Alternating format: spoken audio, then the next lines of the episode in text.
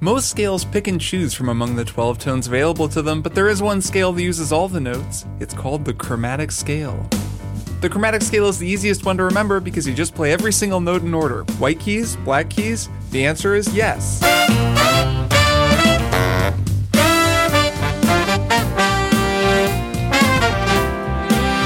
Welcome to Strong Songs, a podcast about music. Music, that beautiful arrangement of sounds that bows to no scale or harmonic system. It simply moves us, however we may choose to break it up or define it. Strong Songs is a Patreon powered podcast, which means that it's supported entirely by listeners like, well, maybe listeners like you. If you dig this show enough to send me a coffee's worth of support each month, that would be awesome. Go to patreon.com slash strong songs to find out more. On this episode, we're traveling back to the 1990s when a new generation of female singer songwriters were stepping into the spotlight and, in some cases, sitting down at the piano. One such songwriter happened to write one of my favorite songs of all time, so let's clear our throats, find our voice, and do this thing.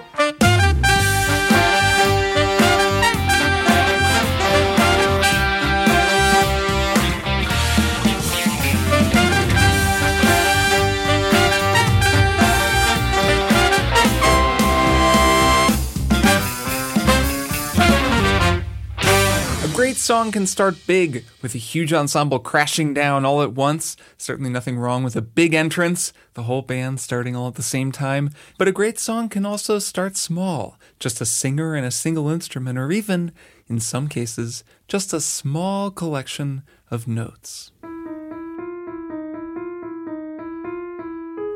It can be a nebulous thing, three notes in close chromatic proximity, their rhythm somewhat undefined, floating in the air like a small cluster of dandelion spores. Place a foot on the piano's sustain pedal, and those three close notes take on a lingering, haunted resonance.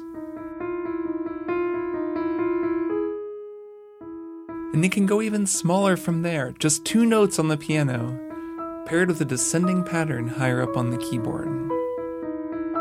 It's such a delicate balance, those two tenuous notes suspended against a higher descending scale, until finally it expands into some new chords, gradually expanding the range of what seemed possible, drawing us in until it's like we're right there in the room. A great song can start so small with just a couple of notes, a couple of chords, and as the singer invites us in, for the next few minutes, we're happy to trade places with them. We're happy to imagine what it's like to be them, to share in their hardships, and to share in their dreams of what might be possible. Before long, a great song can get us asking some big, important questions. What if I weren't myself? What if I didn't have to be tied down by the way things have always been? What if I didn't need to be here? What if I could just leave, just seek out something new? What if everything in my life could be different? What if? What if? What if I'm a mermaid in these jeans of his with her name still on it? Hey, but I don't care, cause sometimes I said, sometimes I hear my voice, and it's been here.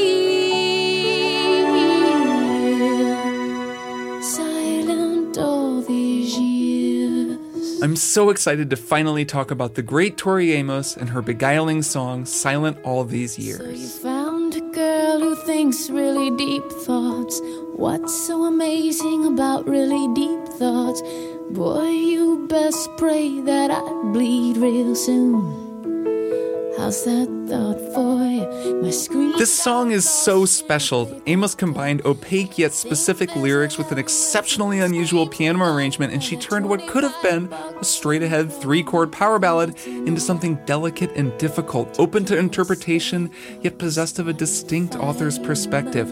A song unlike any song I've ever heard, and one that I'm really looking forward to talking about. Said, sometimes I hear my voice, and it's been here.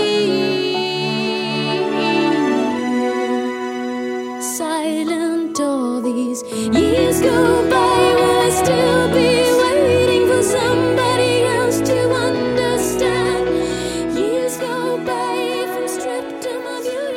There really are so few songs that do to me what this song does to me. I hadn't listened to it in a long time before I was going through Tori Amos recordings looking for the one I wanted to talk about on Strong Songs. And the minute I heard it, I mean, it just transports me in this certain way, and I know I'm not alone in that. It's such an incredible song, and I've gained a much deeper appreciation of it as I've taken it apart and really learned how it works while I was making this episode.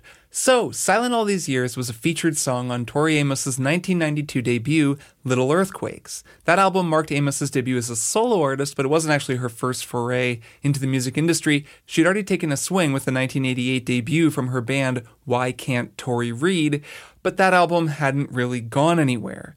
After that project failed to break through, she was considering just changing gears and becoming a professional songwriter. She actually wrote the early musical parts of Silent all these years, thinking she might be writing it for another singer, but she wound up working with a number of different producers, including Davitt Sigerson, who produced this track, to put together the songs that would eventually become Little Earthquakes. This album certainly did break through. It put Amos back on the stage where, let's be real, she kinda always belonged. So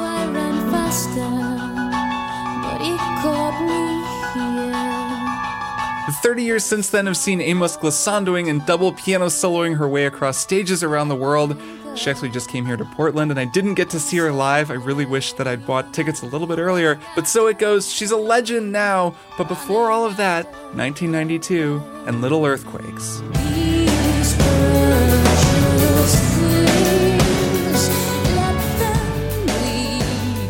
A fantastic album. You can hear a clear through line back to Amos's most obvious influences, singer-songwriters like Kate Bush and Joni Mitchell, who, as it happens, actually feature on past and future episodes of Strong Songs. Just a little tease there.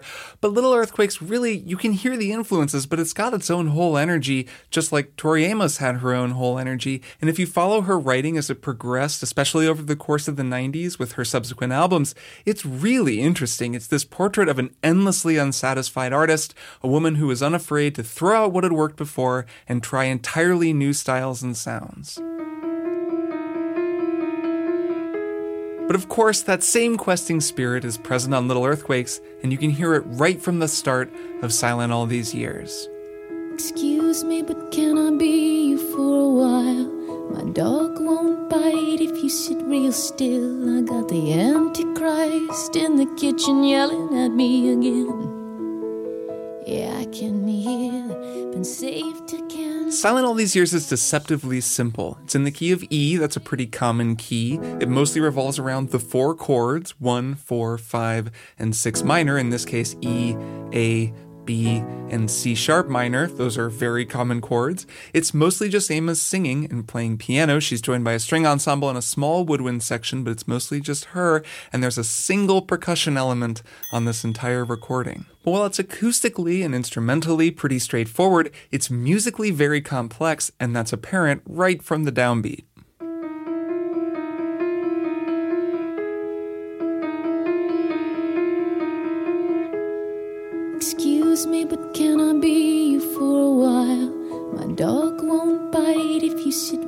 So, those few seconds of music are incredibly disorienting. It always takes me a minute to find my footing with this song, and that's because Amos is purposefully disorienting the listener in just about every way possible right from the start of this song. She's being disorienting rhythmically, harmonically, and lyrically. So, let's actually take those in a slightly different order. Let's start with the harmony. She's starting with this piano part.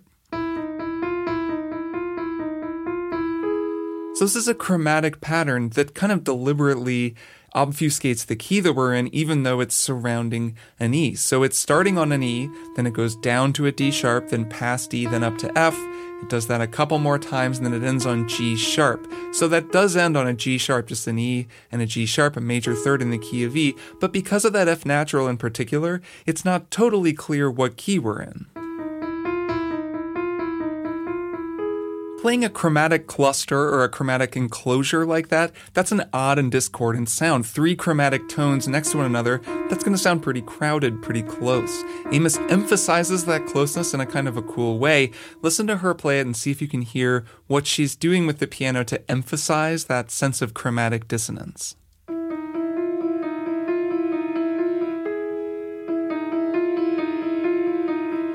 So, what she's doing is the difference between this and this. She's holding down the sustain pedal on the piano, and that makes those three tones ring out. It elongates the sense of tension between them, and it's a nice touch. It adds a lot to the atmosphere of this section, and it's a conscious choice that she's made, and it really enhances the sense of kind of harmonic confusion here at the top.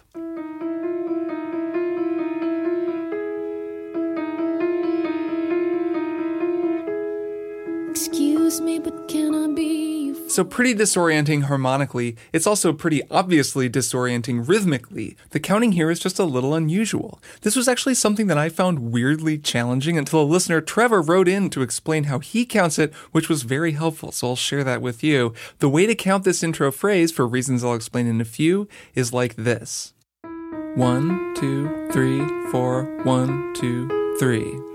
As Trevor explained, that's the best way to count it because that's the same way that she counts the figure on the verse. She stretches it a bit between statements. That pause is a little elongated, so there's a bit of rubato, which can be confusing, but basically there's a 2 8 note pickup, and then you're at your downbeat, so you count it like this one, two, three, four, one, two, three. One, two, three, four, one, two, three. One, Excuse me, but three, can I be you for a while? The thing is, between the rubato on the piano intro and the way that she performs that first verse, I think she wants this to be a little bit disorienting. To kind of start out of focus and to slowly focus in until the groove is solidified. I looked around to find some live recordings just to see how she performs the beginning of this song when she plays it live. She actually likes to stretch the time even more when she's on stage than she did in the studio. Excuse me, but can I be you for while? My dog won't bite if you sit real still. I got the Antichrist in the kitchen yelling at me again. So there's clearly this intended elasticity inherent in this song that Amos wanted when she wrote it. And that ties in with the final way that the beginning of this song disorients the listener. It's lyrically disorienting. Think about that opening lyric for a second. Excuse me, can I be you for a while? It's the first of many times that this song plays with trading and swapping perspectives and pronouns. And this is the first of a couple of times that the narrator and the listener trade places. She's asking if she can be me for a while, and I've actually always heard that lyric to mean the implied opposite. So she's saying, Can I be you for a while? But she's also saying, would you be me for a while? Maybe that's just my interpretation, but it's always felt like an invitation as much as a request, that opening line. She's drawing the listener into the narrator's perspective, even if she's choosing to leave it behind herself, even if just for a little while. Excuse me, but can I be you for a while? My dog won't bite if you sit real still. I got the Antichrist in the kitchen yelling at me again. Yeah, I can hear. It's a remarkable way to begin a song. This tense, chromatic piano cluster gives way to a rhythmically amorphous phrase. We're invited to trade places with the narrator right off the bat before we even know what we're getting ourselves into. Then details of the scene around us kind of filter in. Her dog won't bite if we sit real still. She's got the Antichrist yelling at her from the kitchen again. It's just a few notes on the piano and just a few images a dog, someone yelling, the kitchen, but it's exactly enough to paint a vivid picture. So just open your mind's eye and really let yourself go there. You'd be amazed at how quickly this song can draw you in.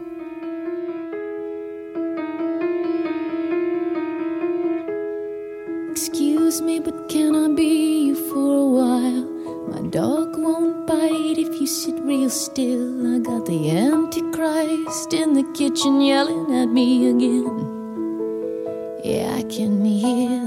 Been saved again by the. So the pulse is established when that second phrase hits, but the piano part is pretty interesting. Like I said, the pulse is mainly in the vocals. The piano part is just a little bit more complicated. So in her left hand, let's just start there. She's playing something similar to that chromatic opening figure. Remember, she was playing an E and then a D sharp and then an F. So she's removed the F natural and she's just going back and forth between the E and the D sharp. That's the tonic in the major 7 in the key of E, which is an important shift because by removing the F natural, that flat 2, she's now totally within the key of E major. So this verse now sounds much more strongly in the key of E major. It sounds a little bit more settled than the intro did.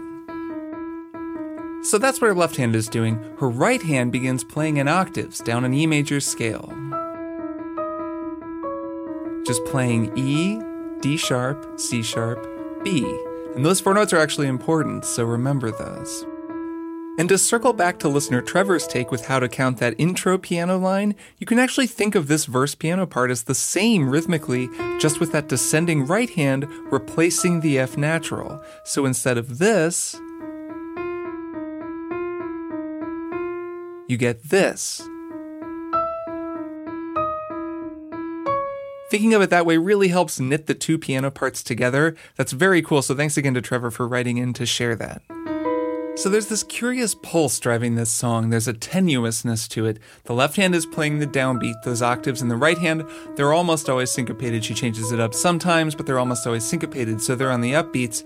The vocal melody sits right in between them rhythmically. So I kind of imagine that that vocal melody, that's Tori Amos, and she's balancing on a tightrope. Her left and right hands are held out on either side, and they're kind of providing balance while her voice stays steady right in the middle. You sit real still. I got the answer. So just listen for that pulse. It kind of exists in between each of these musical elements. Yeah, I can hear. Been saved again by the garbage truck. I got something to say, you know, but nothing comes. Yes, I know what you think of me. You never shut up. It's a great example of careful instrumental arranging. That piano part, it's so specific. It plays such an important emotional and thematic role in the song, in addition to the musical role that it plays. Tori's known as this great pianist, and she is. She's an incredible piano player. If you've ever seen her play live, she's got incredible technical proficiency on the instrument, but she's also just consistently creative in her piano parts. Like, I can imagine a version of this song with a more straightforward piano part. It'd be like, Excuse me, but can I be for a while? My dog won't bark if I sit real still. I got the Antichrist yelling at me from the kitchen again. Yeah, I can hear you. Mm-hmm.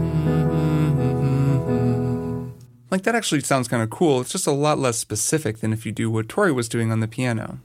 Excuse me, but can I be for a while? My dog won't bark if you sit real still. I got the Antichrist yelling at me from the kitchen again. Yeah, I can hear you. Now, obviously, if I was really going to perform this, I'd probably do it at a different key so I'm not down in my basement because Tori's in a different part of her register, and that lets the whole thing sound higher up in the air, which contributes to that sense of it as this musical balancing act. Excuse me, but can I be you for a while? My dog won't bite if you sit real still. I got the Antichrist in the kitchen yelling at me again. Yeah, I can hear.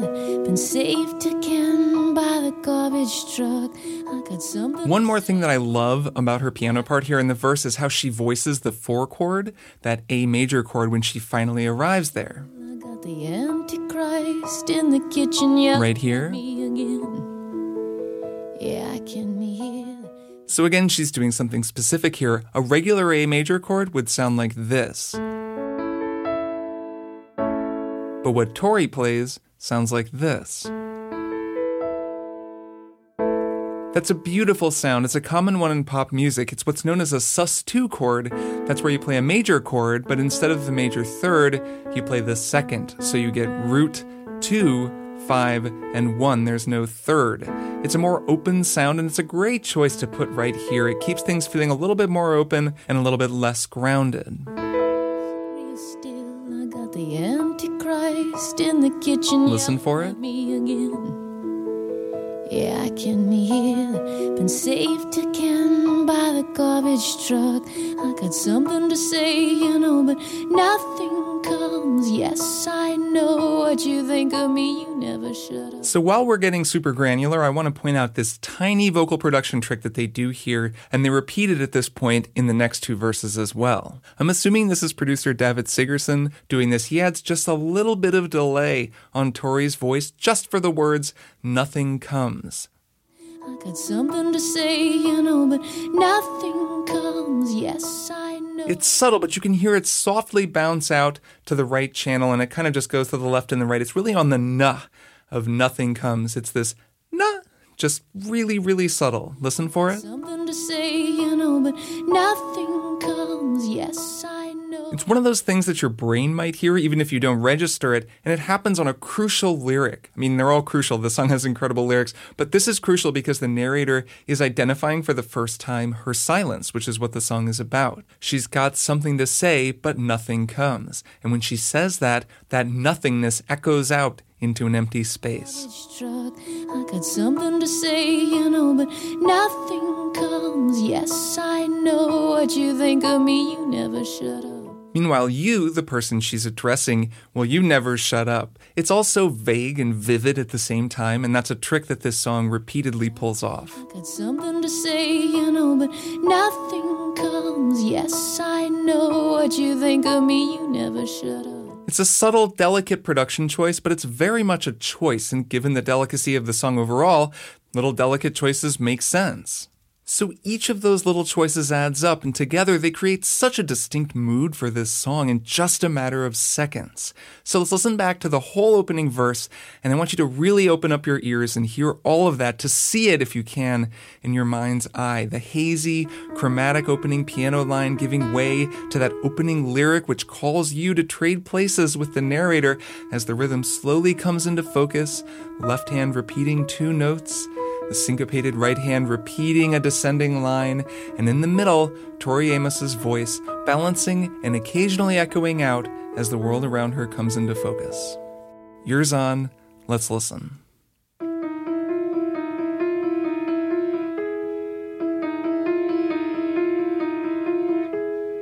Excuse me, but can I be you for a while?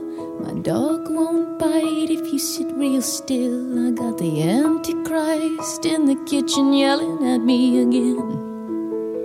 Yeah, I can hear. Been saved again by the garbage truck. I got something to say, you know, but nothing comes. Yes, I know what you think of me. You never should have. And with all that established, Yeah, it's time for the hear chorus. But what if I'm a mermaid in these jeans of his with her name still on it? But I don't care. Cause sometimes I said, sometimes I hear my voice, and it's been here,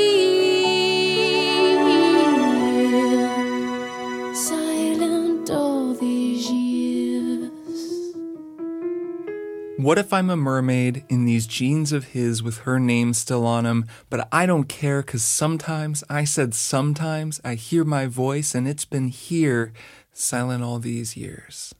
There's so much beautiful contradiction in that. That's such a gorgeous chorus. And again, it's that vague yet vivid thing that this song does so well. It's this mix of the haziness of memory, the blurriness of fantasy, identities and possibilities swim in and out of focus. What if I'm a mermaid? There's this sadness of these jeans of his with her name still on them. The double use of here as she hears her voice and it's been here, silent all these years. I mean, what a chorus. Sometimes I said, sometimes I hear my voice, and it's been here,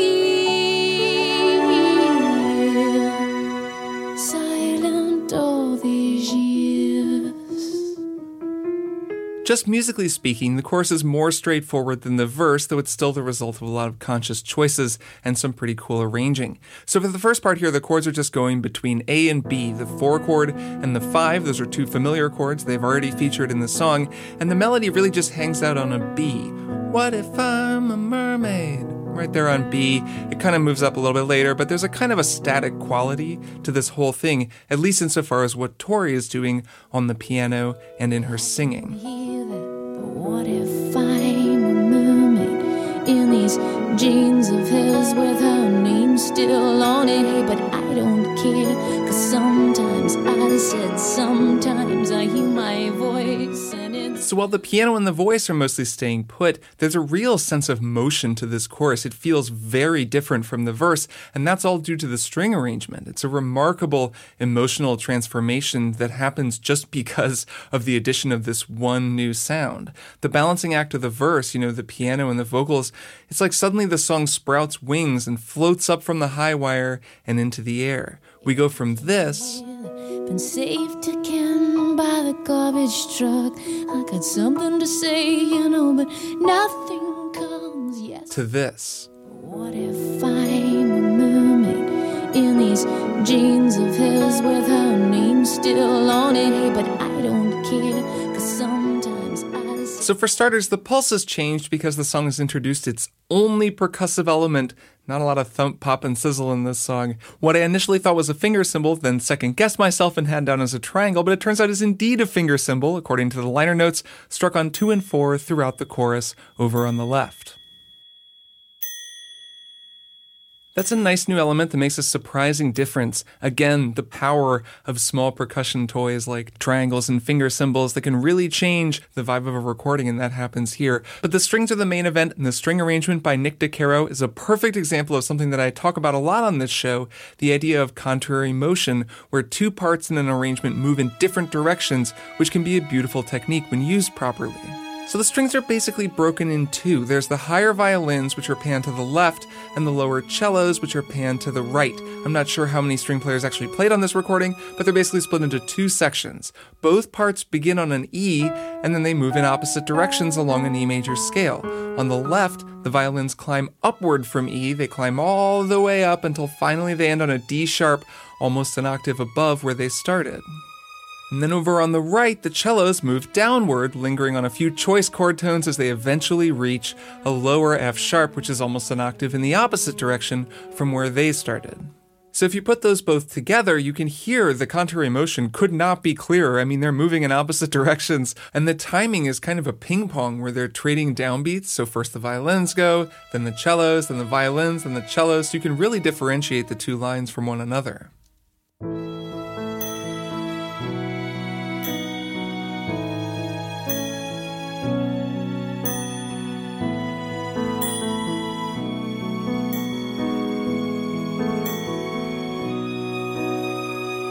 So now listen to the recording and keep your ears out for those two parts, specifically the violins on the left and the cellos on the right, and I'll play along with both lines on the piano just quietly to help you hear them in the mix. Here we go. What if I'm a mermaid in these jeans of his with her name still on it? But I don't care, cause sometimes I said, sometimes I hear my voice, and it's been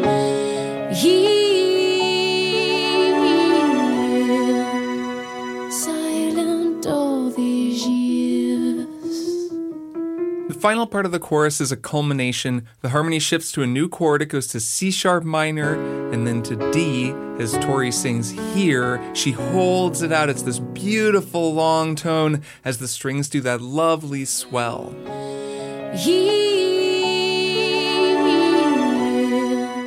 And then as she sings the name of the song, the arrangement comes all the way back down to just Tori and her piano, and in her right hand, she echoes the notes of the melody. Silent all these years. Those four notes she plays, the melody underlying Silent All These Years, it's those same four notes from the verse a D sharp, an E, a C sharp, and a B in a slightly different order, but she plays those same notes if you remember descending in the right hand as she sings the verse. It's this sort of musical anchor point that guides the verse and concludes the chorus. Here,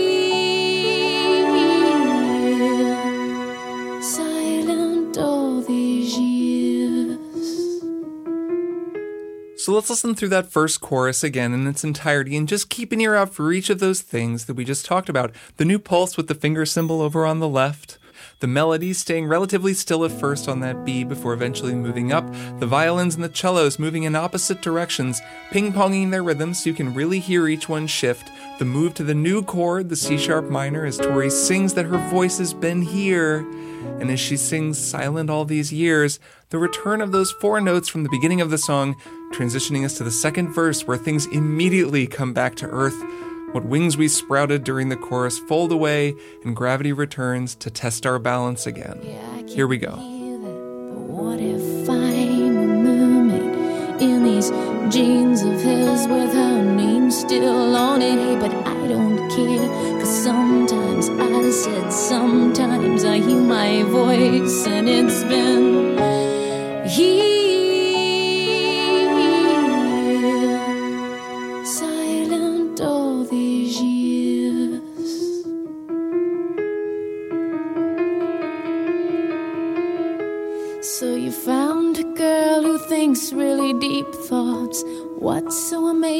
about really deep thoughts? Boy, you best pray that I bleed real soon. How's that thought for you? My got lost. So there's a verse lyric for you. There's this strong contrast going on in this song between the verses and the choruses, not just musically, but also thematically. For all their abstraction, it's never quite clear who you and I are. They kind of shift from refrain to refrain, but the verses are pretty grounded in this kind of sad, hard reality. In that first verse, there's the Antichrist yelling at you from the kitchen, the dog who won't bite, you're saved again by the garbage truck. It kind of puts you in this house, in this place. Been saved again by the. So then the chorus departs from that into the realm of fantasy. What if I'm a mermaid? Suddenly it's this what if question instead of just statements of fact. So Amos has said this song was in part inspired by The Little Mermaid, which seems pretty clear, right? That's the story of a mermaid who loses her voice, and the Disney adaptation had just come out a few years before Little Earthquakes. So when she sings that line on the chorus, we leave reality behind, and that's also where the narrator finds her voice and realizes that it's been here this whole time.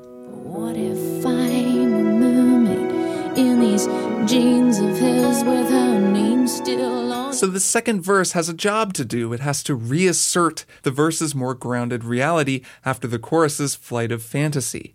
And Amos does that with one of her most famous lyrics, almost self mockingly asking the question, What's so amazing about really deep thoughts? So you found a girl who thinks really deep thoughts.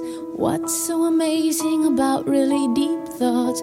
Boy, you best pray that I bleed real soon. How's that thought for you? It's such a bracing lyrical trick. At this moment, the you she's addressing is a man who's apparently been waxing rhapsodic over this new woman he's met, or I guess it's possible that the woman he's talking about is also the narrator. And the gut punch at the end of the line, boy, you best pray that I bleed real soon, it brings things back to reality with a startling frankness. It's this brilliant way of puncturing all the lovely imagery of the chorus and bringing us back to earth, reminding us that in truth we are a long way from a world of singing mermaids. Boy, you best pray that I bleed real soon. How's that thought for you? My screen got lost in a paper cup. Think there's a heaven where some screams have gone. I got 25 bucks and a crack of deep. Think it's enough us. There's a couple of nice things on the second half of the second verse. First of all, they do that delay trick again when she sings, Do you think there's a heaven where the screams have gone?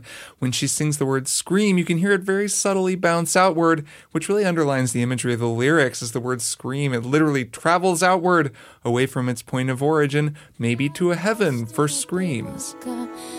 Think there's a heaven where some screams have gone. I got 25 bucks and a crack of deep. Think it's enough. There's also this lovely woodwind accompaniment. I'm always a fan of some nice woodwind accompaniment. These clarinets come in in harmony with one another. They move apart, then they move back together. It's a great little line, and remember it because it'll return later that'll be a little bit different.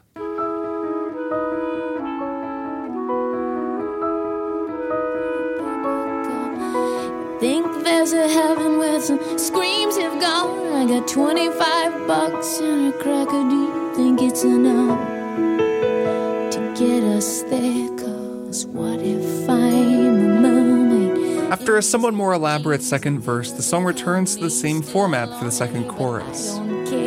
It's a straightforward restatement, and as the narrator dreams of what she might be, her imaginings go outward, and as she takes us into the bridge, she sees her entire life flash before her eyes. silent all these years go by will I still be waiting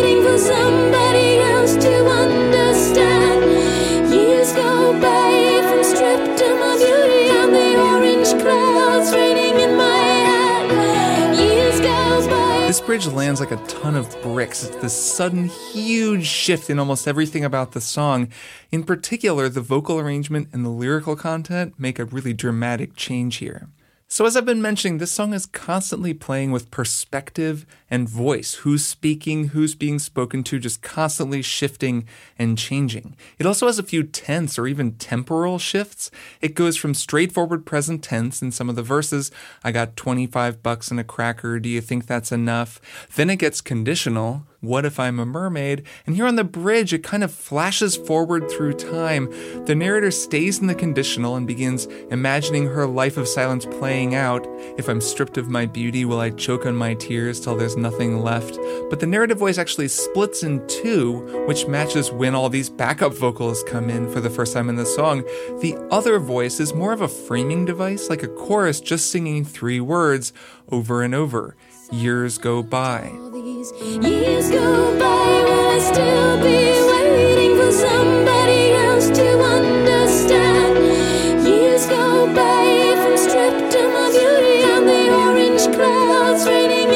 an almost cinematic device. You can see it evoking this dramatic flash forward, setting the narrator's questions amid the unstoppable sweep of time.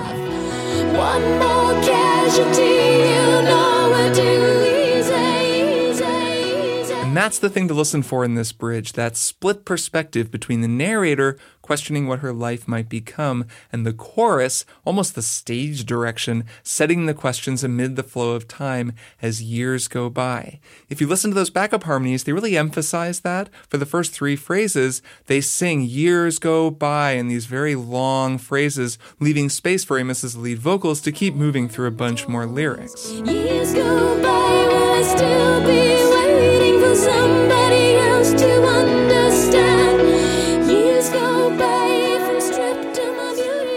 Some fantastic vocal arranging. I love this sort of thing. It's kind of an offset echo.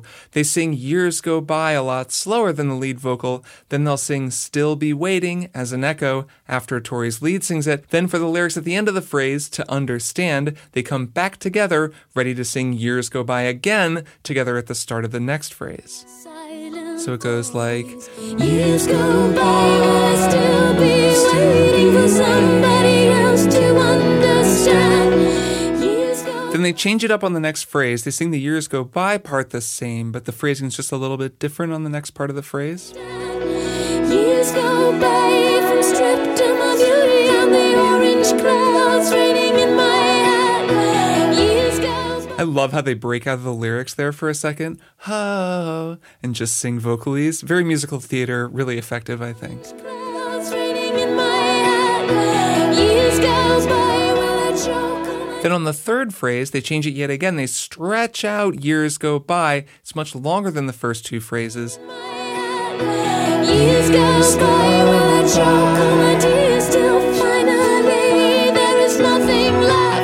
Then on the fourth and final phrase, the backup vocals fully come together with the lead vocals to make a combined final statement. One more casualty, you know we're too easy. One more casualty, you know we're too easy, When you really get under the hood, it's such a well put together vocal arrangement. The song has already been doing so much with perspective shifts, despite the fact that Tori's been singing totally by herself up until the bridge. So when the bridge arrives and the backup vocals step on stage, it makes sense that she'd do so much with them and just be so creative with the arrangement. It's almost a moment of musical theater here in the middle of the song, and I mean, it's just devastating. So I want you to listen to that bridge one more time and really open up your ears. Focus on that vocal arrangement out to the sides and how the backup vocals are shifting into and out of alignment with the lead vocals, creating this dreamlike chorus that's emphasizing some lines, leaving space for others, and finally coming together to join the lead vocals for that final statement before an abrupt, dramatic shift back to the final verse.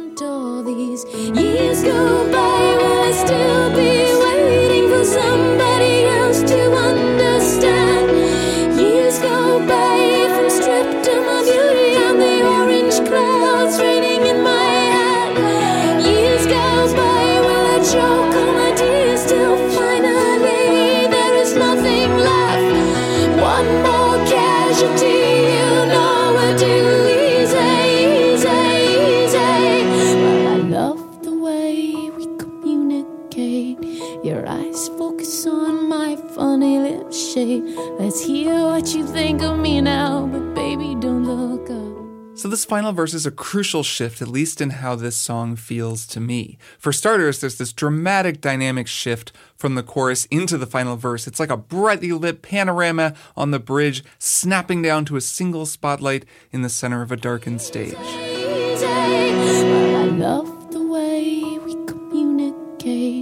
Your eyes focus on my funny lip shade.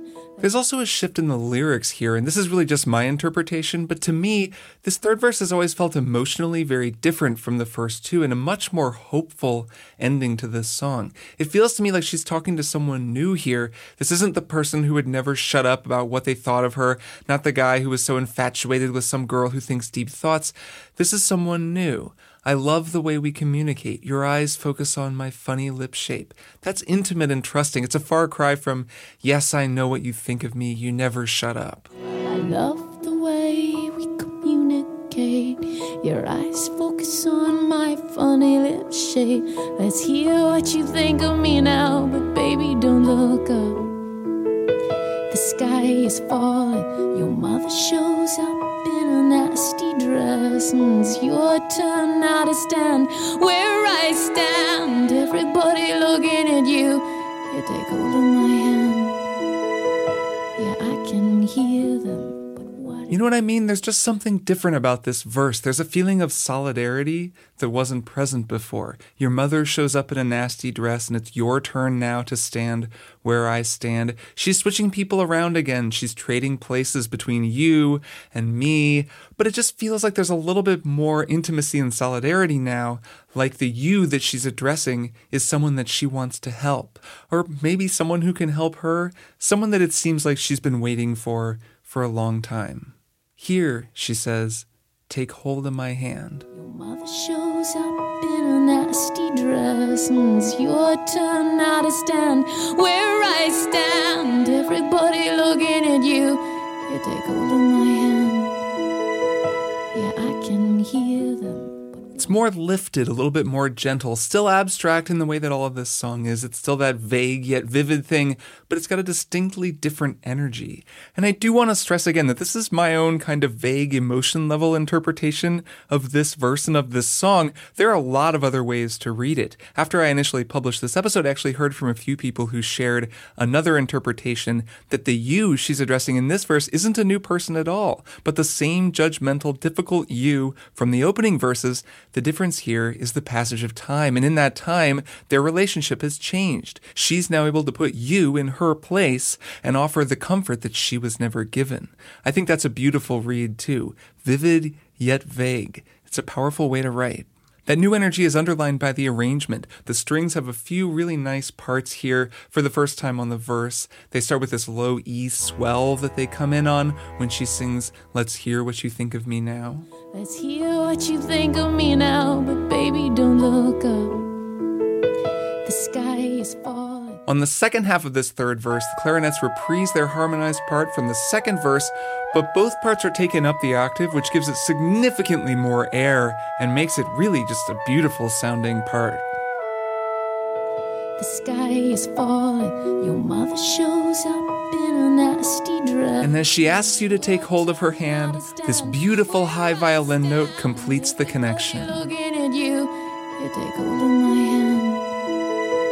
Yeah, I can hear them, but what if And so the final chorus begins, small at first, but steadily growing with her still on it? But I don't and growing Sometimes I said sometimes I hear my voice. and growing. hear my voice, I hear my voice, and it's been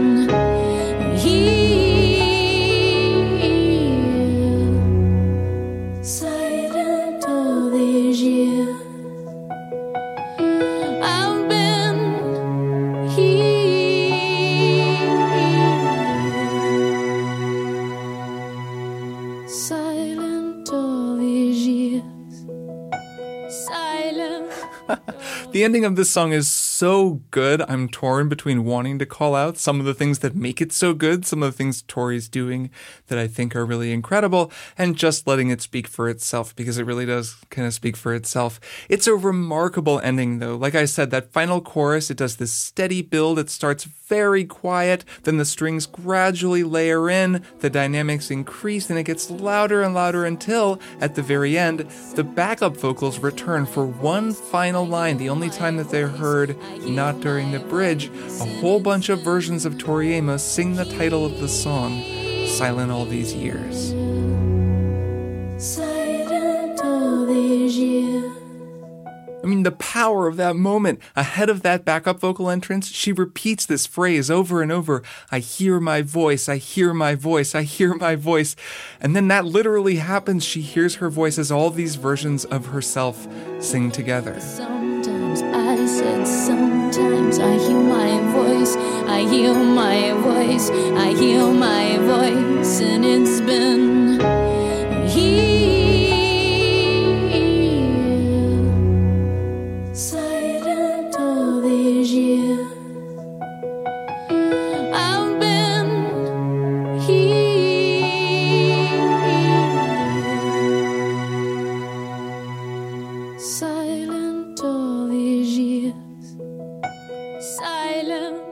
And there, one final transposition for this last line, Amos finally centers herself in the song. Up until now, she's been singing about her voice.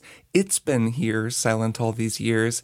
And here at the end, she performs one more swap, and instead of singing that her voice has been here, she sings, I've been here, silent all these years. I've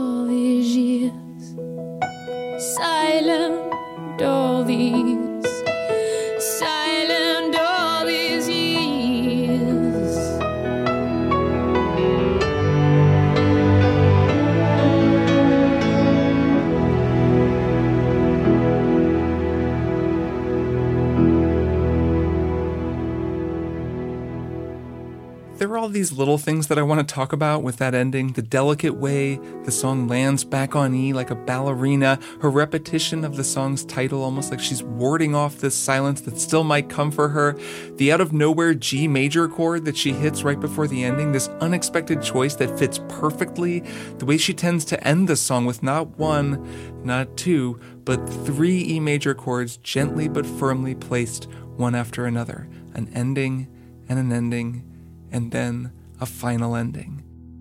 This beautiful song, a celebration of a voice found after years of silence, and the blooming of a voice that would sing and speak to so many millions around the world. But I think you can hear all of that already. It's all right there. You only have to listen. So it's probably best if I just let Tori take it from here. She hears her voice, and now, so do we. Sometimes I hear my I hear my voice, I hear my voice, and it's been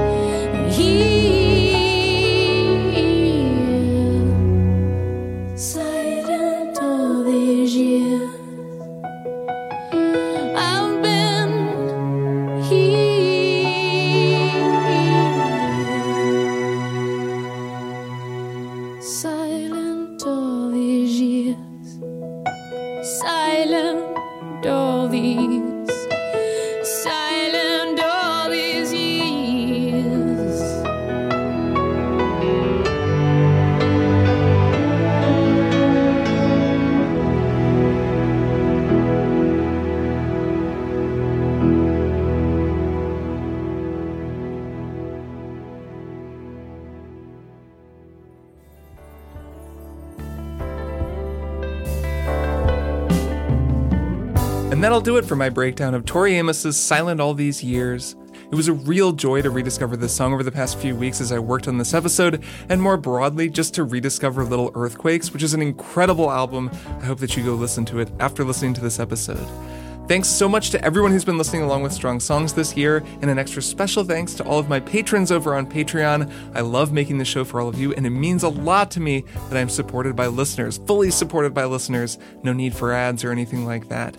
If you want to help that remain the case, that would be great. Go to patreon.com slash strong songs to find out how to become a patron. You can also make a one-time donation using the PayPal link in the show notes. And hey, speaking of Patreon, I've been doing little bonus mini-sodes for folks over there in a special bonus podcast feed, and as it happens, the one I'm doing this month is going to be about a super widely requested song by one of Amos's piano predecessors, Kate Bush's Running Up That Hill. Of course, I did a full episode on Kate Bush last year about her song Wuthering Heights, but I thought it'd be fun to share some quick thoughts on Running Up That Hill as well, since that song has had such a resurgence lately and a bunch of people have requested that I do something about it. So yeah, go become a patron if you want to listen to that and a bunch of other bonus stuff. You can also, of course, find links for social media, my newsletter, a store for merch, all kinds of stuff down in the show notes. I'm going to be taking the month of July off from making new episodes of Strong Songs, though I'll be putting some older stuff in the feed that might be new to some of you. I'm looking forward to a break, but I'm also looking forward to making more episodes of the show, and I'll be back before you know it with new episodes in August. This episode's outro soloist is Galen Clark on the keyboard, so stick around for Galen, and I'll be back in August to talk about many more strong songs.